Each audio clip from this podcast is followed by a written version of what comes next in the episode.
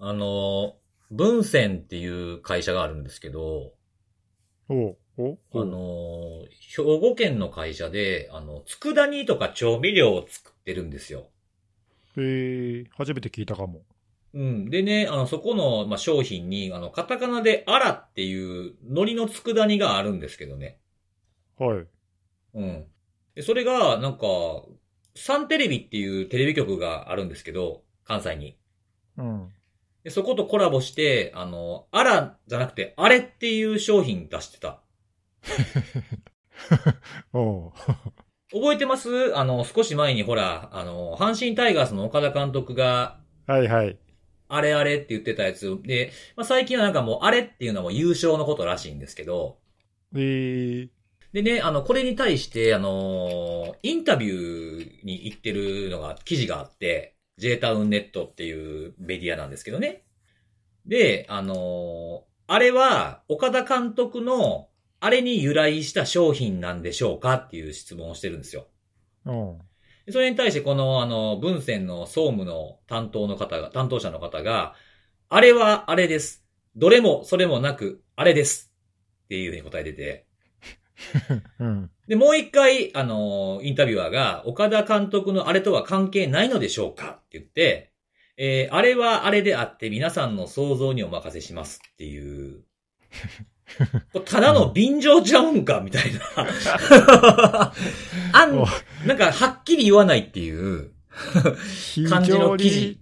うん。どうでもいい内容の記事だね。いや、もう記事が、なんかすごい、すごいなんかこう、味、テイストレスというかね、こう味がなくていいなってちょっと思ったんで、えー、紹介したんですけど、サンテレビっていうのはね、あの、阪神の野球中継を、あの、随分も昔から最後まで流すっていう曲なんですよ。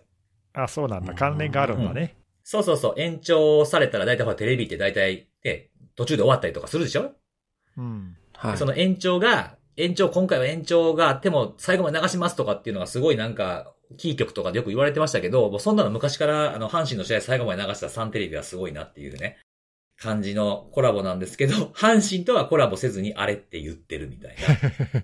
え、ちなみにそこの商品は辻さんは食べたことあんの？ないですね。あ、ないの？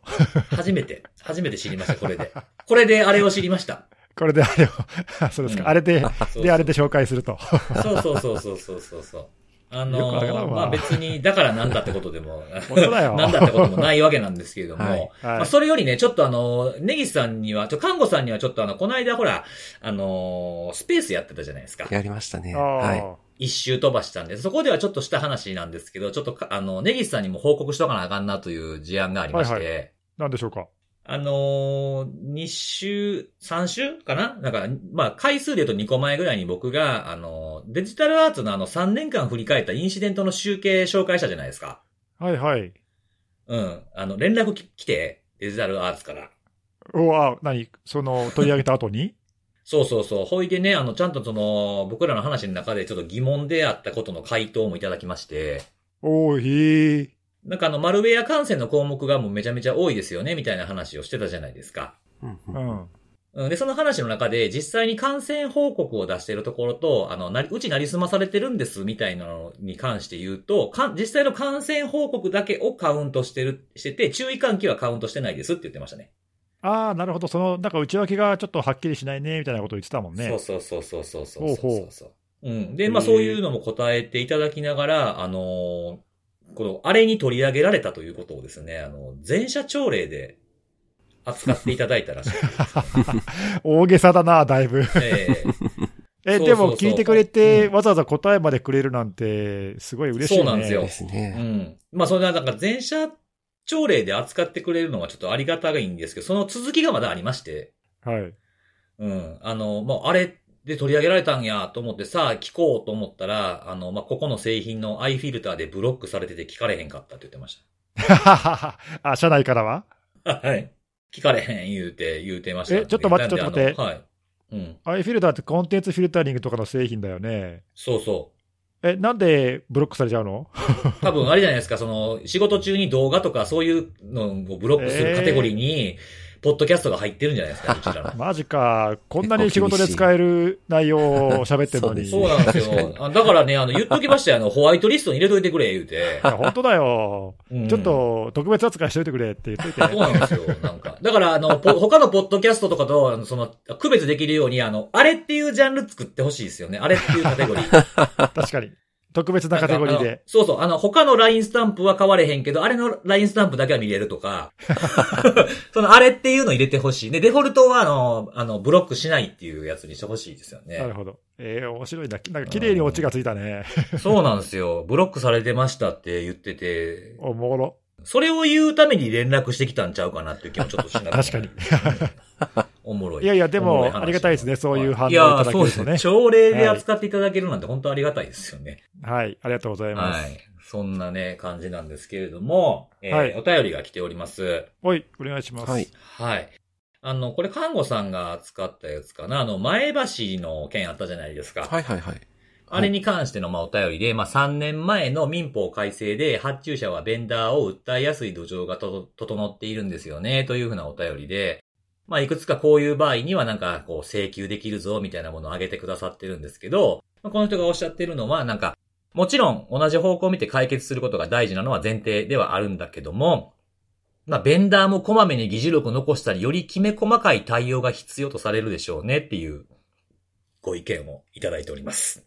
おで、あとはなんかこう、ファイヤーウォールの不具合は契約書にないからセーフではなく、まあ、プロポーザルにも歌っていた高セキュリティなシステムが期待される機能を果たされなかったんじゃないかっていうふうなことが書かれてあって、これがまあ全面的に認められた理由なのかな、みたいな意見を、はい、いただいておりましたね。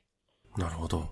まあ、こまめに議事録っていうのもなんかどこまでやんのかって話ですけどね、なんかこうんそうですね。うん。う、ん、やっぱりこうし、ね、どうやってこう信用すんのか、みたいなところに、こう、めっちゃコストかけてもっていうところもあるけど、まあ構えちゃいますよね、こういう前例が出てきたりとかするとね確。かにね。まだ NTT 東はどうするのかっていうのは、報道だとまだ出てなかったと思うんですけど、あの、はいはい。あ、子供も受け入れるのか控訴されるのどうするのか、かとかっていうのはちょっと見えてないですけどね。ちょっと、どういう決着になるかっていうのは、まあ、引き続き見ておきたいそうですよね。ものではございますね。ううんうんうんうんうん。はい。で、あとですね、もう一つ今日は来ておりまして、はいえっ、と、これ何のやつかな？えっ、と、各チームで、あ、ごめんなさい。私のチームでは、まあ、外部コンタクトリストをベンダーだけではなく、省庁、県警、えー、死刑の、えーサイバー担当者や業界内の競合他社のセキュリティ担当者まで含めたリストを作ってますと。で、まあ、インシデント対応は個人といかにつながれて情報収集対応できるかが肝だと思っていますという。これあれかな？あの、メールの訓練とかの話の流れかな？確か。いや、なんだっけ？違います？いや、そうだったっけな、忘れたけど、まあ、中でも外外部、うん何か起きた時の外部との連絡がどうこうみたいな話は、うんうんなんかしたよね、最近。うんうんうん。アトラシアンでしたっけ？そうそうそうそう。あー、と俺が取り上げた、うんネタかな？ちょっとなんか、お互いに言ってることが、はい。こう、違ってて、吸ったもん出して、あんなに、あんまり見え方が良くないね、みたいな話をしたから、多分それ関係じゃじゃないかな。ですかね。うん。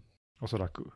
あー確かにね、なんか、まあ、いろんなところでセキュリティのチームとか、まあそういう部門とか、セキュリティをたずに携わっている部門だとかっていったところでは、まあ、社内の連絡リストみたいなものはまず作るけど、外のリストっていうのはどれだけ充実してるかっていうのは、結構ばらつきあるかもしれないですね、こういう。そうね。うん。うん。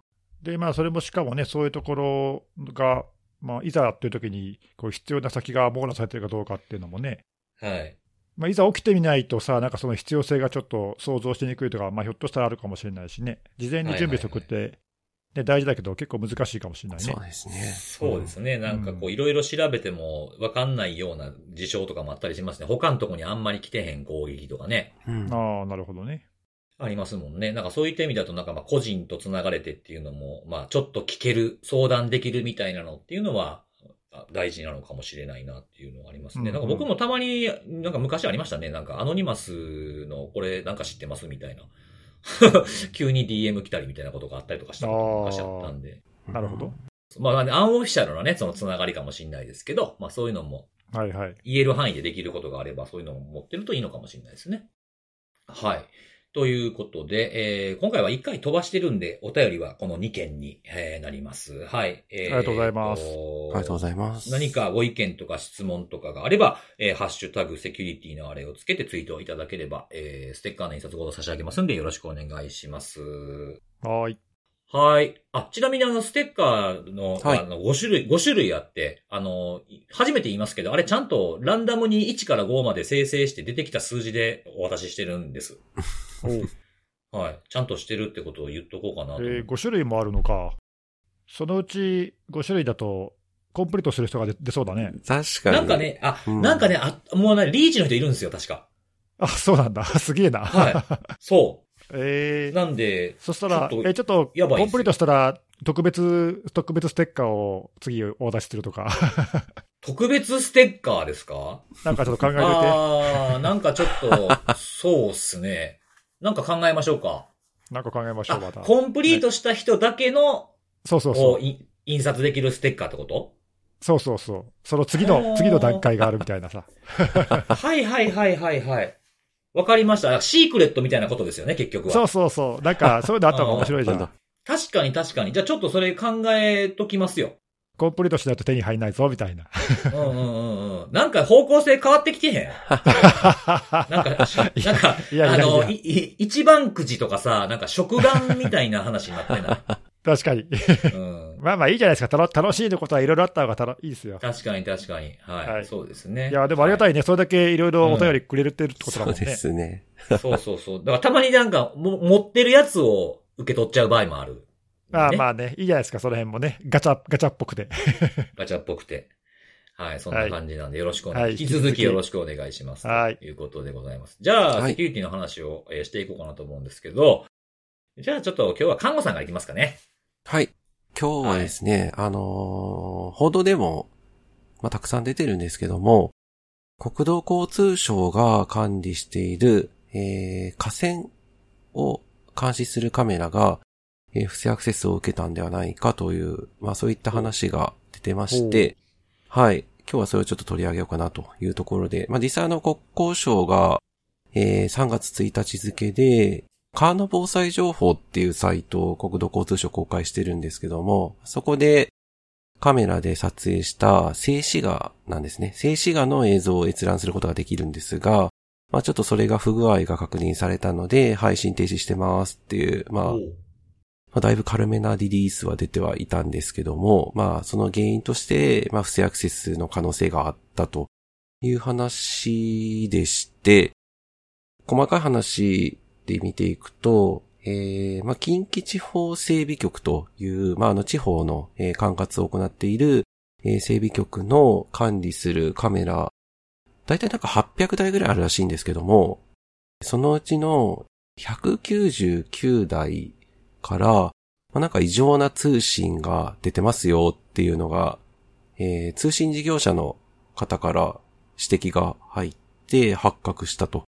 通信量どれぐらいかっていうと、まあ、ちょっとあの、具体的な数字出てないんですけど、まあ、通常の100倍ぐらいっていうような、なんかそんな報道は出てはいて、まあ、それなりに、まあ、スパイクというか、まあ、通常見ていくと結構跳ねるような、まあ、それぐらいの通信量はあったのかなというところがあって、で、これなんで不正アクセス受けたのかとか、あとは、まあ、その異常な通信量が、えー生じた、まあ、具体的な、なんていうんですかね、えっ、と、理由というか、まあ、それ、あ原因。はい詳細っていうんですかねはいはい。いうところであったりとかっていうのは、まあ、まだ報道ではちょっと出てなくて、まあ、不正アクセス受けた可能性があるねっていうぐらいの、まあ、話ではあるんですけども、199台の他に、通信量の増大自体は、まあ異常という形では確認はされてはないんですけども、プラスで62台、えー、不正アクセスを受けた可能性があるっていう形で、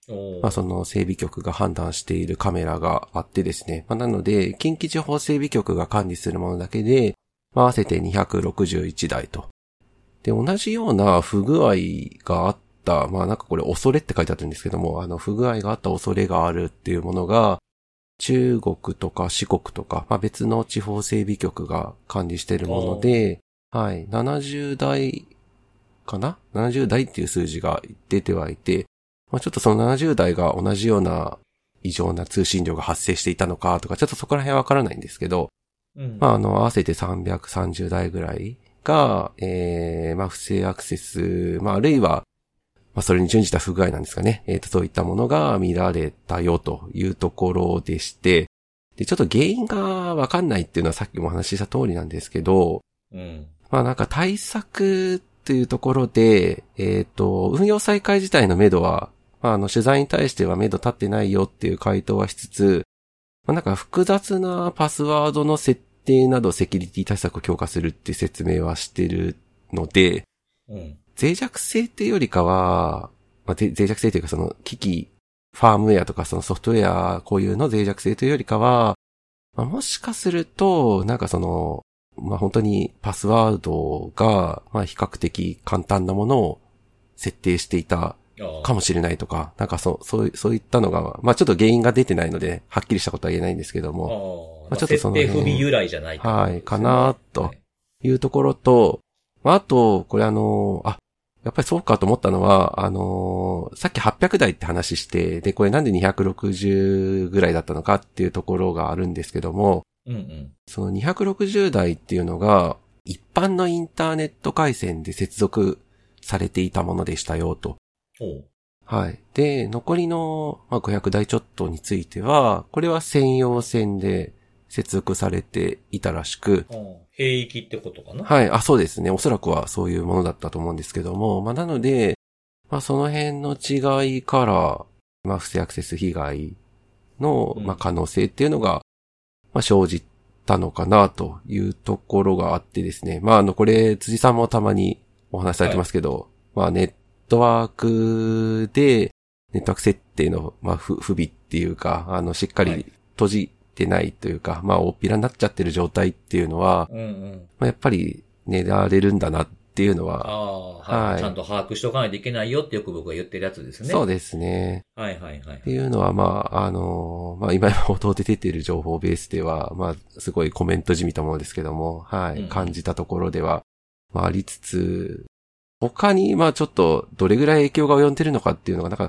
5000台ぐらい全部であるらしいんですけど、まあ、今のところそのおう330台が、まあ、影響あるねっていう話ではあるんですが、まあ、これ最終的にその330台で終わりなのかとかっていうのはちょっと、はいはい。まあ今出ている報道とか、まああと、リリース、まあちょっとリリースがかなりシンプルなので、ちょっと、あ細かいとこわかんないんですけども、うんまああの、そこら辺からはちょっと伺い知ることはできないんですけども、まあちょっともしかしたらまた、続報的に、えー、動きというか、あの、影響範囲が広がるとか、はい。まあ、出てくると、あれかなっていうところと、まあ、まだあの、時期的には、あれですかね、あの、大雨とかっていう時期では、まあ、まあだ、あ。はい、はい幸いというか、まあ今は風が強い時期ですもんね、なんかね。そうですよね。そういうタイミングではあって、あんま雨っぽくはないですよね、時期は。はい。大雨の時期までには、まあ、この辺早く、まあ、不具合というか、あの問題が解消されると、まあ本当にいいのかなというふうには思いますね。あと、も目的が、あの、川の、やっぱり増水とか、氾濫とか、まあそういったあの防災目的に設置されているものなので、いつ治るかわからんみたいな状態がずっと続くとね、やっぱり影響範囲に、まあ、確かに。いらっしゃる住民の方とか、やっぱり下手したら不安になる方もいらっしゃるかもしれないんで、うんはい。この辺早く、その、解消されるといいな、というふうには、はい。ちょっと見ていて思うところです。さっきあの、簡易カメラって言われるようなやつが全国になんか5000台ぐらいあるっていうふうに言ってましたけど、これはまあ5000台あると言ってるだけで、さっきあの、看護さんが言ってたみたいな、こう、兵役なのかインターネットなのかっていうのは、5000台中何みたいなことは言うことには言われてなかったんです今のところ報道ではちょっとそういった内訳出てないですね。ああ、そうなんですね。はいえー、なんかニュースだとこれあの、1月の中頃にって、あの、通信業者からなんか量増えてますねみたいな連絡があったっていうふうにあったけど、なんか、発表の記事を、記事というかリリース？はい。なんか、あの、なんていうんですかね、こう、す、すっきりしたというか？表紙かなみたいなリリースが出てますけれども、なんか別紙がね、あ、あるのかなみたいな。あの、ここにあの、3月1日から配信を停止って書いてるんですけど、そうです結構間、ね。間空いちゃったんですかね？なんか止め、止めたこれなんであ間空いたんでしょうね。ちょっと不思議ではありますよね。まあ台数が多かったからなんですかね。ちょっと。あ、はいはいはい。あいろいろ確認しながら止めてってたのかなうんなんかその辺もちょっと不思議ではありますよね。このタイムラグというかインターバルというか。な、ねなんでこんな1ヶ月以上空いたんかなっていうのは確かに不思議な点ではありますね。はい。確かに確かに。ええまあなんか原因なりなんなりがね、ちょっと分かりつつ、ね、梅雨、梅雨までにはなんとかしした、してほしいなっていう気はしますけどね。そうですね。まあさすがにそこまでは伸びないかなとは思いはするんですけど、うんうん。はい。まあちょっとね、早めに問題が解消されるといいなとは思います。これひどいね。なんか、何もわかんないね。そうなんですよ。もうはい本当に久々になんか、ええはい、見たな、みたい何もわかんないじゃん、これじゃあ。な。何もわかんなくて、ちょっと若干今日取り上げるか少し迷ったんですけど、はい。はいはいはいまあ何もわからんっていうのを、まあまあはい。まあ、この後なんか、その、取材なり、正式なリリースなり、まあ何か出るかもしれないけど、まあ現状では本当何も、何もわかんないね。そうですよこれ、そね。の、まあわ、わかんないなりに推測するとね、今のそのさっきの看護さんの話じゃないけど、まあ、たまたまその同一の、使ってるうちの一部の同一の機種に問題があったのか、うん。その同じパスワードなのか分かんないけど、まあ、同一の運用をしている機種が影響を受けたのか分かんないけど、うん。その影響範囲もね、今の感じじゃ、なんでそこだけとどまってるのか分かんないし、そうですね。うん。うん。それがここのその河川のカメラだけの問題で済む話なのか、同じ機種を導入しているすべての業者とかに関係する話なのかとそうそうそうね。そっちの方が気になってさ、うん。いやたまたまこれ、問題が発覚したのがこのえ河川監視カメラだったんだけど、河川監視カメラ専用のカメラのわけがないからさ、え確かにそうですね。いろんな用途に使われていても全くおしくおかしくないですからね。だからまあさっきの言ったみたいに、そのここここでだけで使っている何かの運用の問題なんであれば、まあ、ここだけの話で済むけど、うん。ね、そうでなくて、いや、実はその使ってる機種になんか、機種自体に問題がありましただったら、はい。そのベンダーのカメラ使ってるところ全部にひょっとしたら影響があるかもしれないとかさそうですねまあ、そういう注意喚起も必要になってきますもんね。はいとかね、わかんないけどね、まあ、それがないからあの出てないだけかもしれないんだけど、うんうんうん。いやそれがないならないでないって教えてくれって感じだよね。そう、ですね い。や、ちょっと久々久々に見たよ、この1行しかないリリースとかさ、これひどいよ、ちょっと。なんかね、そうですよね。これもツイートかな？みたいな感じの。本当だよね。文字数に制限あったんかな？みたいな。ああ、かもしんないですね。いやはいそんなことないでしょ。ー まあね、まあ出せる、現時点で出せる情報がありませんってことかもしれないけど、まあそうん。まあなんかもうちょっと、ちょっともうちょっと頑張ってほしいな。そうです確かにね。確かに。確かにうんはい。原因とかね、対策とかがちょっとこう、ふわっとした部分もあるけど、看護さんがさっき言ったように複雑ななんかパスワードみたいなのに変えようみたいなことを言ってたんでしたっけ？なんか。はい。報道だとそう出てますね。はいはいはい。ですよね。で、まあ、そ、まあ、その、もしそれが、あの、まあ、パスワードが甘くてっていう、あのその、例えば初期パスワードとかね。うんはい。そういったものやったら気になってくるのは、これ、ノーティスに引っかかってなかったんかなっていうことですよね。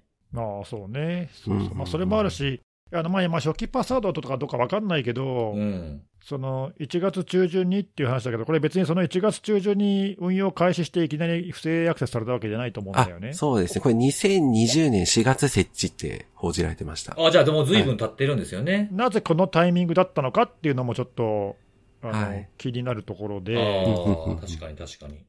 いや、仮に初期弱いやつだったら、もっとずっと前からやられてるはずじゃない。ああ、確かに。うんうんうんうんそうですね。とかね、うん。まあ、だからそういうのがあると、いや、たまたまこのタイミングで何か新しい問題が見つかったっていうことだとすると、それはなんでなんだみたいな話とか、うんうんうんうんいや、なんかね、疑問、疑問符だらけになっちゃうんだよね。そうですね。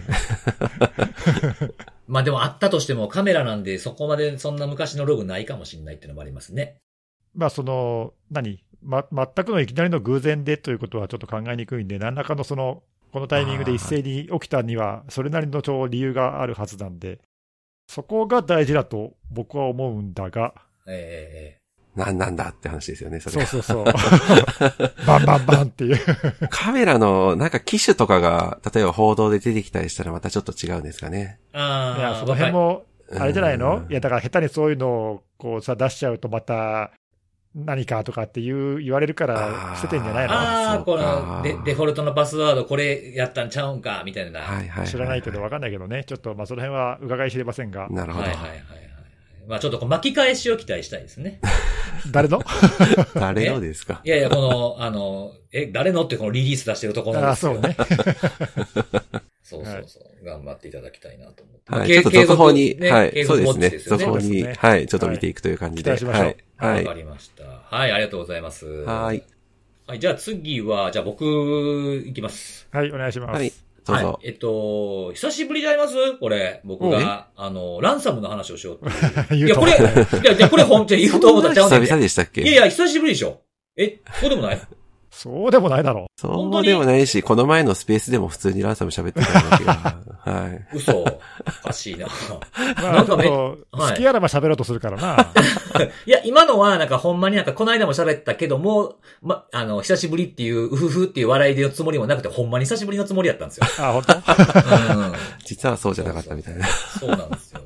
今日ね、その、ちょっと紹介するのがね、あの、はいサイバーセキュリティワークスっていうとこと、イバンチっていうとこと、サイウェアと、あとセキュリっていう、あの、まあ、いろんな、あの、脆弱性に関する情報を調べたりとか、あとは、まあ、アタックサーフェスマネジメントみたいなものを、の製品サービスを出しているようなところとか、まあ、これ4社で、あの、ランサムウェアに関する、まあ、かなりがっつりした、えー100ページ弱ぐらいの90何ページのレポートがリリースされてたんですけれども、えっと、スポットライトレポート2023ランサムウェアっていうレポートで、サブタイトルがですね、えー脅威と脆弱性管理のレンズを通してっていう、なんかタイトルの付け方ちょっとシンパシー感じるなっていう。あなんか辻さんっで聞いたことある。うん。あれ、。俺がつけたんかなみたいな感じがちょっと。IT メディアのセミナーですかみたいな感じがちょっとかに、確かに。うん、したんで、おおと思いながら、あ、みんな日本語に訳すとこういう感じかなっていう文章やったんですけど、おちょっと、センスが会っ似てるねてみたいな、会いたいな、このタイトルつけたやつって思いながらね。はい。それをちょっと読んでみたんですけれども、はい。えっと、このまあレポートだと、えっと、2020年からまあランサムウェアをに関していろんな情報を追跡してですね、まあ、それぞれ先ほど紹介したまあ4社の観点で、例えば、なんか公的にリリースされている、まあ、KEV のようなカタログと、まあ、ランサムウェアギャングが実際に使っている脆弱性の突合をしてみたりとか、あと、ま、機械学習とかっていうのをこう、兆候を見て、まあ、今後どういう悪用がされるんかなとかっていうこととかが、まあ、いろんなことがここのレポートに書かれてあるんでですね、まあ、全部紹介するわけにはいかないので、僕がざーっと見ていって興味深かった点をいくつかちょっと今日は紹介しようかと思ってるんですが、はい。えー、まあ、これはもう言わなくてもわかるかもしれないですけど、ランサムウェアに関連する脆弱性っていうのはやっぱ増加の一途を辿っていますというふうなことで、えー2022年は2021年から比べて、まあ、56件の脆弱性が、まあ、ランサムウェアギャングが使うような、まあ、脅威と関連するようになって、合計で344件になりましたというふうなところが書いてありまして、で、まあそういった件数もあるんですけど、あの、結構変わった観点もあってですね、こういった、あの、追加されてきたような、この脆弱性っていうのは、この脆弱、この脆弱性を検出しを、その脆弱性スキャナーがしない場合もあるんだよ、とかいうふうなことの結果も書かれてありまして、ほう。はい。で、えっ、と、まあ、検出、自分で多分やったんだと思うんですよね。その脆弱性を含んでいる、まあ、機器だとか OS だとかに対して。で、まあ、検出できなかった脆弱性っていうのは、まあ、あの、20、その344件中かな、えっ、と、20件ぐらいあって、ただ、そのうちの18件は、2010年から2019年に、まあ、発見された古い CV 番号が振られているものでしたというふうなもので、まあ、実際に載っているものも、まあ、あんまり、あんまり使われてないっていうとあれかもしれないですけど、国内であんまり見かけないようなものが、まあ、多かったかなっていう印象ではありましたね。なんかね、ベンダーで言うとサイソフトウェアとかね、えーネットワークウェザーマップとかね、ちょっとまあそういう、あのーまああんまりこうメジャーどころって感じないって言えばいいのかな、そういったものが、えー目立ってたかなっていうふうな感じです。ほうあ、でもそういうのも、ランサムウェアの活動で使われてるってことね。そうですね。まあその、ただ、まあ、そうそう。まあ、言い忘れたんですけど、どちらかというと、そのランサムウェアって、その、僕がよく見ている二重脅迫系だけじゃなくて、まあ、広くのランサムウェアってことですね。うんうんうん。はい。なんで、まあ、例えばこのランサムウェアにのグループが使ってたよとかってやったら、ロッキーとか、あの、懐かしいペトヤとかですね。そんなものの名前も登場はしてきてはいました。なるほど。で、えーこれまあ僕らがよくたびたび話す話ですけど、CVSS スコア信じていいんかいみたいな話あるじゃないですか。おーはい。はい。そこでですね、その脆弱、ランサムウェアに関連している脆弱性のうち CVSS スコアが、まあ、低とか中とかっていう風なレベルに当たるようなものは、まあ、全体の16%でしたと。まあ、悪用されてるけど、低中に入ってるよっていう風に言われるものが、えー、まあ、340何件中のは57件から、それぐらい、はい。16%という風なものがあったんで、やっぱり、えー、まあ、スコアだけだとダメなんだなっていうのがこういうところからも伺い知れるなと改めて思ったポイントですね。で、えっと、まあ、利用でき、まあ、悪用可能な脆弱性というようなところにも触れられていてですね、えー2022年の12月15日現在の数字なんですが、これあの NVD では16万344件の脆弱性登録がありましたと。で、えーそのうち、えーまあ、3.3%、まあ、5300件ちょいですね、が、まあ、リモートコード実行とか、まあ、特権昇格できますよという、まあ、気をつけないといけない脆弱性で、で、先ほど言ったみたいなその344、そのうちの344件は、まあ、ランサムギャングとか、まあ、あと中にはあの、APT グループのこともちょっと触れてたりもするんですけども、そういったグループも悪用が、えー、悪用されているというふうに書いてありまして、でそのうちのですね、275件はもうエクスプロイトコードが公開済みですというふうなことが書かれてありました。まあ逆に言えば、まあここを抑えるのがまあポイントとなってくるのかなっていうふうなところですね。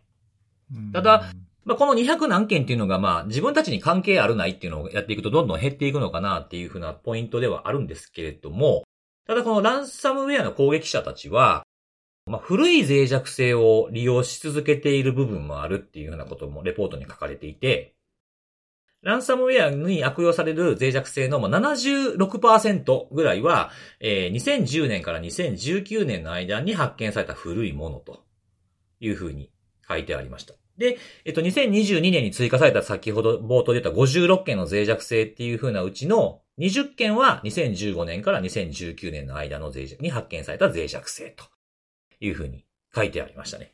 ちなみにあの、この中で一番古い脆弱性っていうのは2008年の Adobe のリモートコード実行の脆弱性っていう風なものがあって、すごい懐かしいものも中には含まれていたというところです。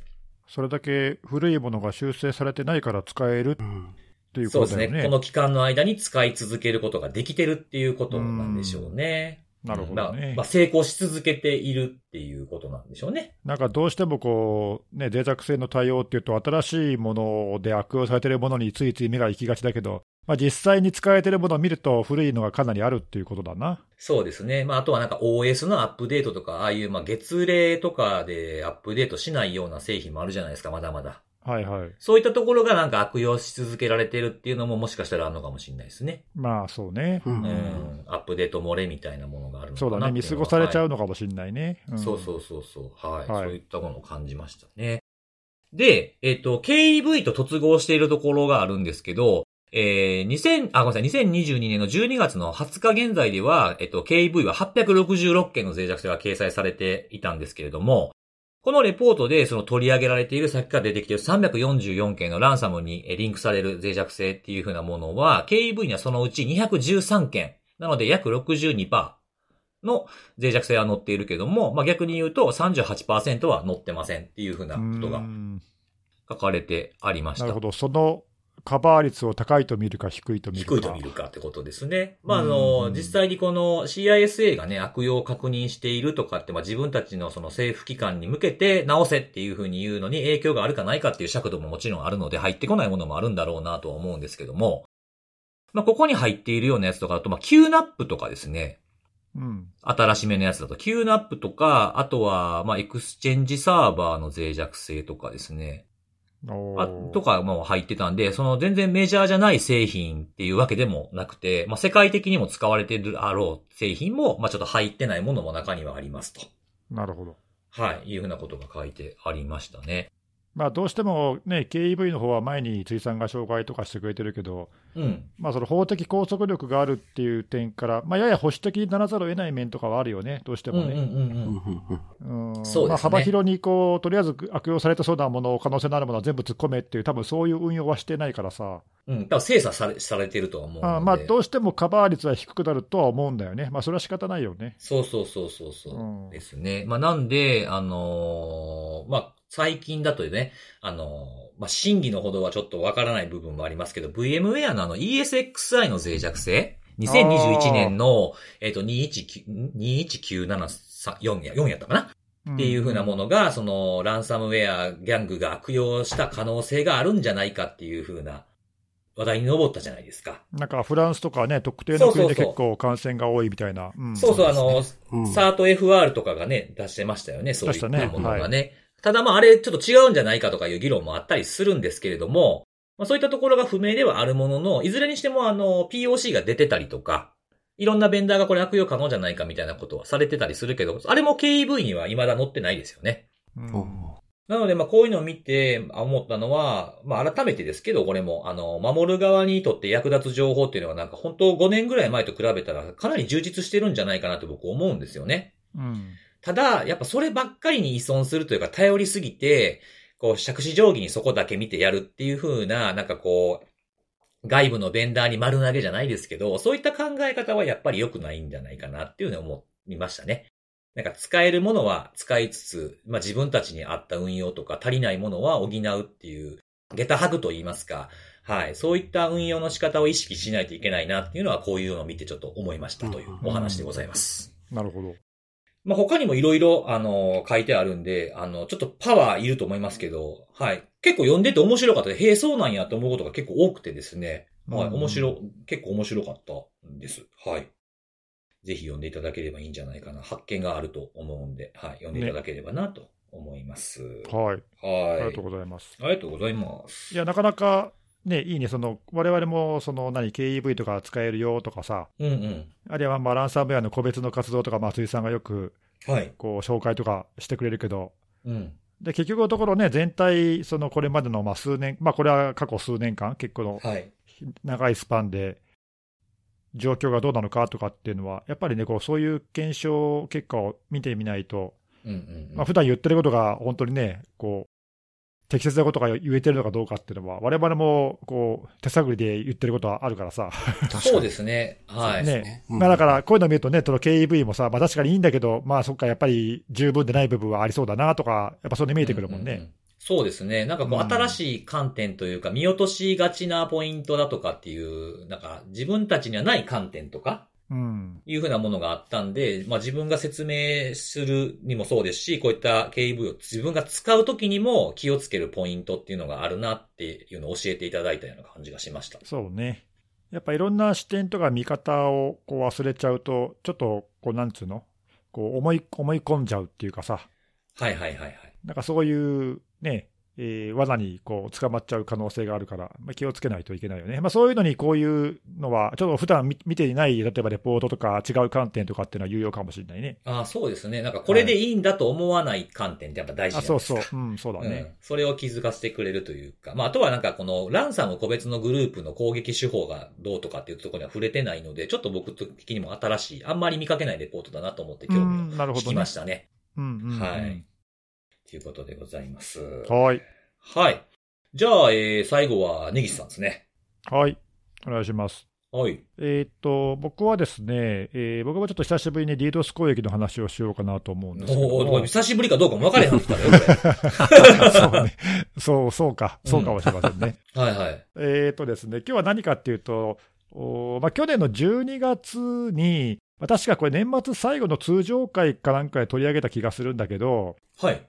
えっとまあ、欧米の法執行機関がちょっと協力して、一斉に主要なブーターのサービスを摘発しましたみたいな話をしたじゃない。されてましたね。覚えてる？はいはいはい、はい、ねで、まあ、その時に、あの、まあ、ちょっと僕は悲観的なコメントで、いや、まあ、こういうの大事なんだけど、まあ、多分新しいのが取って変わって、まあ、なかなか減らないんだよな、みたいなことを、あまあ、言ったのね、はいはいはい。室長会の前の会ですね、多分。そうそう。はい。だけど、まあなんか抑止とかにはつながるし、大事だよねとか、その地道にその踏み台となる、さっきもね、あの監視カメラの話とか出たけども、はい、そういう攻撃の踏み台になるようなやつを減らしていくとか、まあ地道にやんなきゃねみたいな、なんかそんなこと言ったんだけど、ええうん、でそしたらね、えっとまあ、先月の2月に、ちょっとその件に関連して、ナノグっていうまあイベントで、えー、ケンブリッジ大学とあとネットスカウトの研究者の人たちが、その摘発があった前後で、リードス攻撃がどう変わったかっていうのを、まあ、ちょっとその観測結果を発表してくれてて、うんうん、で、それがちょっと、あの、その取り上げたネタの、まあ、答えに一部なってるかなという感じなんで、おおーはい、ちょっと取り上げようと思うんですけども、まあ、うん。今週、あのネットスカウトの人が、あのブログでその紹介記事も書いてたんで、そちらも後で紹介しますけど、どうだったかっていうと、まあ、ネットスカウトってあの、世界中でリードス攻撃の対策サービスとか提供してるから、まあ、観測データが得られるんだよね。で、それで、じゃあその12月半ばの一斉摘発前後で、まあ、攻撃が減ったんですかっていうところが。分かるはずであると。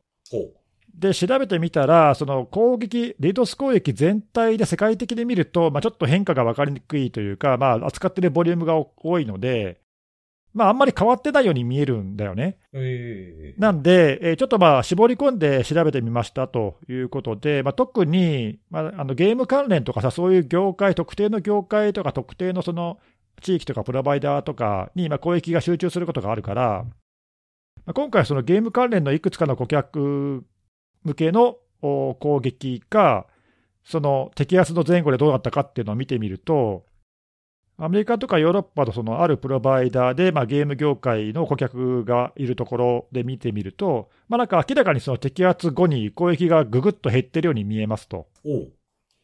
おこれはなんか効果があったと言えるんじゃないかなみたいなのがちょっと見えると。うん。で、あとそれから、じゃあ今度はその攻撃手法っていう観点で見てみるとどうかっていうと、まあ、ブーターとかストレッサーがよく使うやっぱ手法っていうのがあるんで、なんかそういうところに変化が見えるんじゃないのっていうふうに見てみると、まあ、実は TCP はプロトコルで見るとね、TCP はあんまり変化が見えないんだけど、UDP、特にそのアンプで使われる DNS とか NTP とかのアンプ攻撃ってやつ、これが結構大きく摘発の時期の前後で減っているとええいうのが、まあ、発表の中で資料で書いてるグラフから見ても、まあ、明らかに目で見て分かるぐらいには減ってるなっていう感じなのね。うんうんで、あ、なるほど、これはまあ確かにブーターとかでよく使われる攻撃だし、なんか、いや、影響あったじゃんと。おおよかったやんと。うん。って、んまあ思うんだけど、うん。ただちょっとこれ落と落とし穴が一個だけあって、おはいはい。まあ実はもともとその年末年始って、ホリデーシーズンだから、うん。攻撃がぐぐっと減る時期なのよ。もともと。確かに全体的に攻撃が減りがちですもんね、そうだね。もとも。と、あの、減るのよ。年間の、1年間通した傾向で見ると、年末年始ってぐーっと減るのよ。うんうんうん。で、あなので、まあ、その影響もあるかもしれないからっていうことで、その1年前、その去年の年末じゃなくて、そのさらに1年前の状況と比較してみましたと。そうすると、まあ、確かにその1年前もかなり減ってるんだけど、その減り方がちょっと違うように見えると。だからこれはちょっとね、あの、若干弱いんだけど、うん。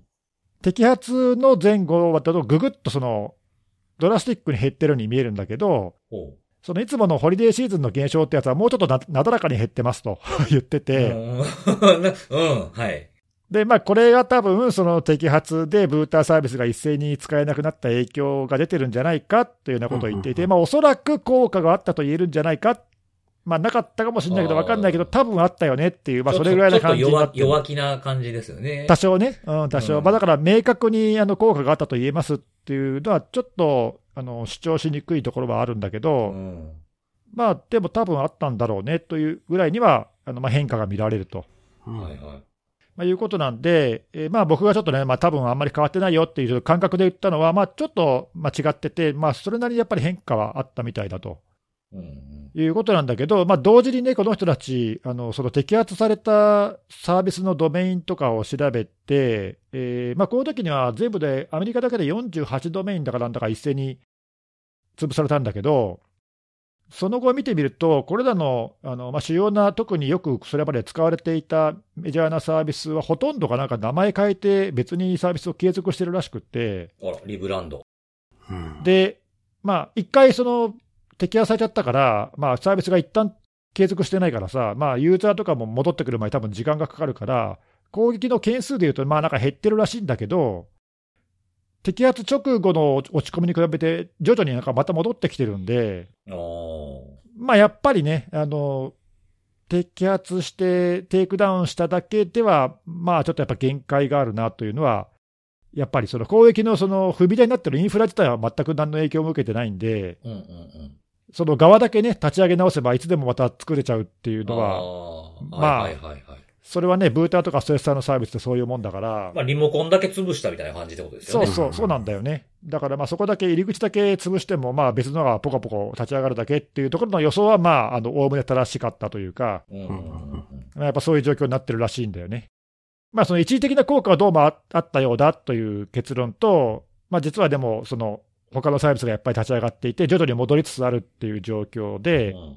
まあ結局、だからこの人たちの結論も、まあ抑止にはなってるけども、あの、根元を立たないかねってなことを言ってて、うんうんうん。あやっぱそうなるよねっていう、まあ、あのなんかちょっとまあ予想、半分予想通りというか、うんまあ、そういう感じでした。まあ、なんで、あのまあ、引き続きね、法執行機関のこういうあの活動はすごく大事だと思うんで、うん摘発はしてもらいたいんだけど、まあ、やっぱりそれだけでは限界があるなっていうのも、まあ、やっぱり見えてるんで、ああまあ、並行して進めないとってことですね。うんまあ、なんかそういう感じでしたね。はい、ただあの、ま僕はちょっと意外だったのは、まあ、まあ全然変化なさそうなさそうかなぐらいに思ってたけど、ええええまあ、そうでもないと、やっぱりあのそれなりに主要なサービスを一斉摘発っていうのは、まあ、インパクトはあるんだなっていうのは分かっただけでも、結構収穫ではあったね。確かに一斉っていうのはそうかもしれないですね。やっぱり目に見えて出てくる部分ってうっすらあるのかもしれないですね。そうなんだよね。あと、まあ、この辺だと、あのまあ、僕、肌感覚であんまり変わってなそうな感じはしたんだけど、うん。あのまあ、世界的に、ね、あの大規模な範囲で対策とかやってるベンダーから見ると、まあ、そういう細かい差も、まあ、詳しく調べれば見えてくるんだなっていうのも分かって、うんまあ、だからその辺のやっぱほら、観測地点の違いとか、そのカバーしてる範囲の違いで、やっぱり見える、見えないっていうのはだいぶ変わってくるから、うんうんうん。まあやっぱりね、その自分のその、さっきの話じゃないけどさ、自分のこの、まあ、周りだけっていうか、見える範囲だけで物事を考えちゃだめなんだなっていうか、おー気づきが。そうそう、ちょっと気づきがありましたね。うんうんうんはい。まあ、今日はちょっとそんな感じの軽めの話なんですうん。けど、はいはいはいはい。はい、ちょっとあのちょっと年末に取り上げたネタの、えーアップデートという感じでええ紹介してみました。これ、あれ、あれなんですか、あのー一回こう一斉摘発みたいなんです、やったのを、まあリブランドさしてこう復活してきたみたいな風に言ってたじゃないですか。はい。これってやっぱりその、例えばこれ極端にその、逮捕しまくって、その人自体を抑えていったとしても、なんかこれがあれば、引き継げんねんで、みたいなバックアップとかやっぱしてるんですかね、攻撃者って？その、あると思うよ。そのあのまあ、それこそさ、本当に関わってる人全員を一斉に捕まえるとかできれば、まあ、ちょっと違うかもしれないけど、はいはいはい。例えばまあ主要なその管理者を1人捕まえたけど、はい。まあ、同じような手伝ってる別のメンバーは見逃したりとかすると、はいはい。多分立ち上げ直すのはそんなに難しくない気がするんだようね。ーん。なんかいろいろね、そのその、ブーターストレッサーとかの仕組みとかも、なんかすぐ戻せそうですもんね。もの、ものが、ものがあれば。そうそう、仕組み次第だけどさ、それも、うんあのその年末のネタの話をしたときに言ったけど、別のサービスの API 使うようなその、ね、たてあの立て付けだけか変えればできるようなやつも中にはあるだろうし、うんうん。あとその踏み台となる、攻撃の踏み台となるアドレスのリストさえきちんと管理しておけば、うん。まあ、インターフェース部分とかは割と簡単に立ち上げられるような気もするし、うんうんうん。あとはね、そのおそらくだけど、そういうあのリブランドっていうか、ドメイン変えて、また立ち上げ直して、サービス名変えてみたいなのって、まあ、多分しょっちゅうやってるはずなのよ、彼らは。うんうんうん。その摘発を受けようが受けまいが、多分ね。ああ、はいはい。その法執行機関に限らず、ドメインを差し押さえられたりとかさ、あるいはインフラ使えなくなったりとかって、多分そういう、あのまあ、妨害行為っていうか、はいはい。いくらでも考えられるし、うん。なんで、そういうのって多分彼ら的には、まあ、珍しいことじゃないと思うのよ。その、摘発、テイクダウンされるとかされへんとか関係なくっていうのが、常々そうだと。そうそう、逆に慣れてるからすぐできるんじゃないかって気がする。そうなんですね。まあ確かになんかいろいろブーター、ストレッサーとかたまにこうポチポチ見に行ったりとかしますけど、これパッケージやろみたいなのいっぱいありますもんね。あ、そうね。似たようなやつ。んね、もうワードプレスがあればすぐにホームページできますみたいな歌い文句と同じような感じやなっていう気はしますよね。なんか。まあ、そういうのがしやすい横、横展開っていうか、なんだろうね、あの一般化しやすいっていうか、そういうパッケージ売りしやすいような、そういうサービスではあるよね。そこまで特殊なことやってないからさ。そうですよね。うん。まあじゃあやっぱそういう根本をた立つとか、まあ根本立つっていうよりもまあそれはね、使ってる人がちゃんとするっていう話に結局なってしまいますもんね。使ってる人ってのはどういうこと？その踏み台にされてるやつをあそうそうきちんと管理しようっていう話ですね。そうなんだよね、結局、そのだから入り口となるサービスがどうこうももちろん大事なんだが、うん結局はその攻撃の元になってるインフラを潰さないとダメなんだなっていうところにやっぱり落ち着くよね。うんうんうん確かに確かに。まあ、さっきの多分そのカメラの話もそうですね知。らないうちにね、まあ、ひょっとしたら乗っ取られて、こういう攻撃のサービスの裏で使われてた可能性もあるわけだしね。はああ、加担させられてたかもしれないってことですもんね。そうそう、だからそういうあの元になるやつをこういかにちゃんと根っこを断ち切るかっていうことを考えてやらないとだめだよね、これはね。うんうんうんうんうん。はい、なんか改めてちょっとそういうのを思いましたね。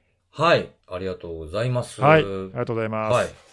ということで今日も、えー、セキュリティのお話を3つしてきたわけなんですけれども、今日は、あの、おすすめのあれ。はいなんか久しぶりな感じやな。おすすめのあれすんの。まあそうね、一回空いただけだけど、そうそう。なんか、なんか、一回空いただけで結構経った感じするんですよね。そうだね。えー、今日のね、僕のおすすめは、ちょっとこれは、あの、ハード持ってない人にはピンとこないんで、あれなんですけども、もうちょっとあまりにも僕はもう気に入ってしまったものがあったので紹介します。何？ゲーム？ゲーム。あ、うん。あの、アクトレイザールネサンスっていうゲームなんですけど、おう、なんでしょうか、それは。このね、アクトレイザーっていうゲームはね、1990年にスーパーファミコン向けに出たゲームなんですよ。おあ、それ名前だけ聞いたことあるかもしれないな。ほんまですか？相当古いね。そう。で、これ、あの、僕ちょっと、リメイクされてたの知らなかったんですけど、31年ぶりに、だから2021年かな？に、リメイクで出てるんですよ。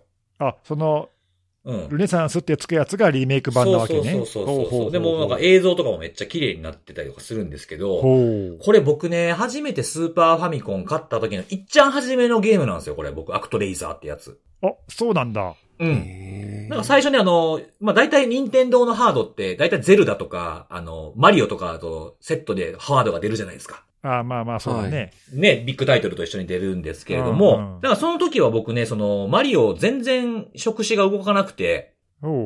で、アクトレイザーを知っても、あの、なかなか品薄になってるスーパーファミコンなんとか欲しいと思って頑張ってか買ってもらったんですよ、親に。あ、そうなんだ。これがしたくて。買ったんですすけど、まあ、このゲーム自体はなんか昔こう、サタンと戦って負けた神がこう力を失ったという状況から自分が神の立場になってサタンを倒しに行くっていう話なんですよ。で、その過程で、まあ、横スクロール、まあ、主に横スクロールの、まあ、まあ、2D アクションのゲームなんですけど、そのアクションでボスを、各地のボスを倒すと、その街を作り直すってところからスタートして、人口を増やしていくっていうか、シムシティみたいな感じの。パートと、この二つの、二つのパートに分かれてる、アクションパートと街づくりパートみたいに分かれてるんですよね。で、こういろいろ街を作っていく中でも、まあ魔物に邪魔されたりとかしていくんですけど、そのなんかいろんなクエストみたいなのがあって、なんかここに、ここに雨降らしてくださいとか、ここの土地は木が多いんで木を雷で消してくださいとかっていう風なミッションもあって、そこをこうクリアして人口を増やしていって、まあ、神様への、まあ、自分への信仰心を得ていくと、神が元の力を取り戻していって、サタンと戦えるみたいな感じのゲームなんですよ。で、なんか、前はその、二つのパートやったんですけど、今回は街づくりパートの中で、こう、敵の襲撃とかに対抗する前はなかったゲームシステムも追加されてたりとかして、めちゃめちゃおもろいですね。へえ。何より、なんか、音楽がいいんですよ、このゲーム。音楽は何？オリジナルと違って新しく全部なってんの？そこ、聞いてくれますか、それは。はい。気になるよね。あのー音楽も、もし、もちろん、その、リメイクされてるんですよ。こう、も、うんなんていうか、こう、モダンな感じになってるんです、音も。解像度も高くて、音の。はいはい。でも、はいその今流れてる最中にメニュー画面に行って、旧バージョンって言ったら旧バージョン、スーファミの時のが聞けるんですよ。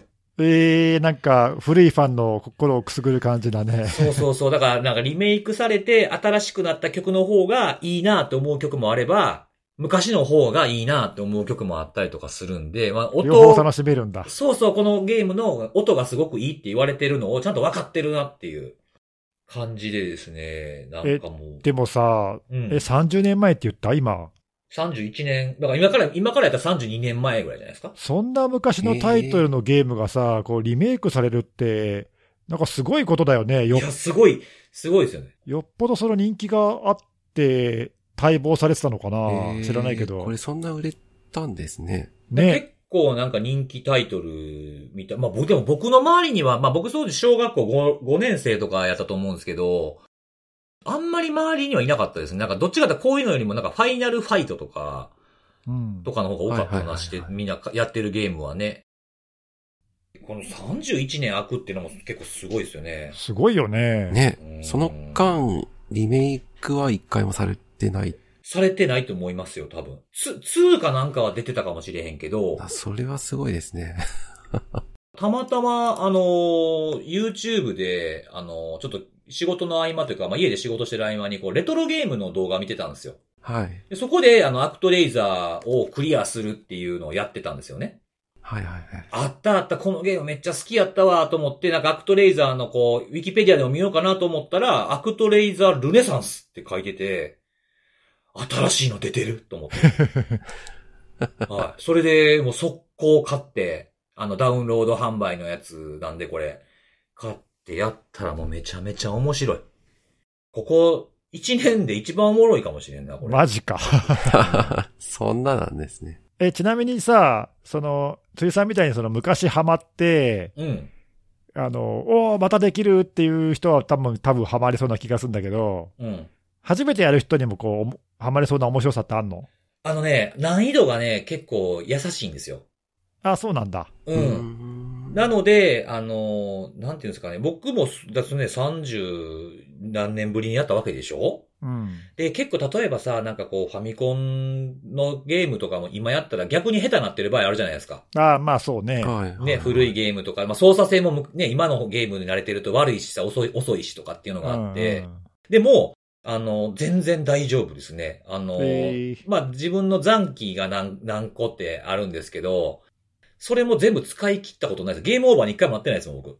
あ、そうなんだ。あ、じゃあそんな、なんか無理、無理ゲーっぽくないっていうか、優そうそうそうそうしめな感じになってるわけ。優しめ。で、結構なんかラ、なんかボスとかもゴリ押しで倒せたりするんで、なるなんかほど。こ、ここで綺麗に避けなあかんとかじゃなくても、もうとにかく刀振りまくっとったら勝てるとかっていうボスも中にはいるんですよ。はいはいはい。うんなので、そんなにね、そのバランス的にはどちらかというと優しい方だと思います。あ、なるほど。じゃあ、うん全然旧作を知らない初心者の人も楽しめるって感じなんだねあ、。そうですね。旧作知ってても、なんか、昔はなかったストーリーとか、解説がいっぱい出てくるんで、挿絵が。うん。なんで、やって、もしね、スイッチとか持ってる方がいれば、やってみるといいんじゃないかなと思って、ちょっとテンションが上がったんで紹介させていただきましたというところでございます。はいはい。ということで、えー、今週は以上ですね。はい。また来週のお楽しみでございます。バイバイ。バイバーイ。